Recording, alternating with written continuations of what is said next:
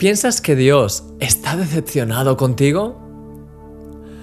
A veces podemos tener la sensación de que sí, de que no estamos haciendo lo suficiente, de que tenemos demasiados fallos, de que no estamos avanzando. Y todo eso nos puede llevar a la conclusión de que somos un fracaso. Pero ¿y si te dijese que no es así? No te estoy diciendo que seas perfecto, porque seguramente sigues cometiendo muchos errores como yo. Pero ¿y si te dijese que todo ese tipo de pensamientos que te quieren hacer sentir como que eres un fracaso son en realidad mentiras del enemigo para hundirte? Muchas veces a lo largo de mi vida he tenido que luchar contra este tipo de pensamientos y he podido discernir claramente su fruto, como decíamos ayer. Acusación, desesperación, inseguridad, fracaso. Eso es totalmente contrario a lo que Dios quiere para tu vida. Él te ama tal y como eres ahora mismo y te invita con amor a crecer en Él.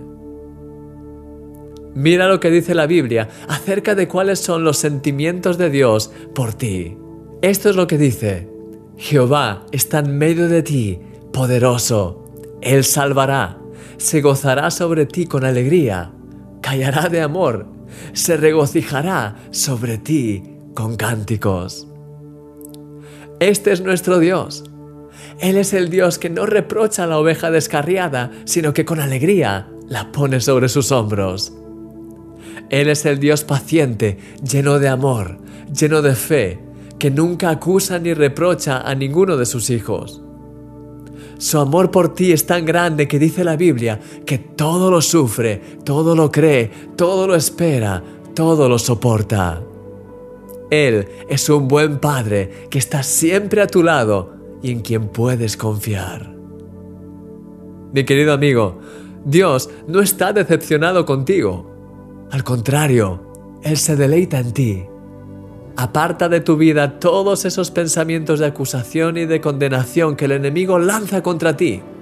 Y en lugar de eso, levántate y deja que el amor de Dios te llene en este día. Disfruta en el jardín de la presencia de Dios. Eres un milagro.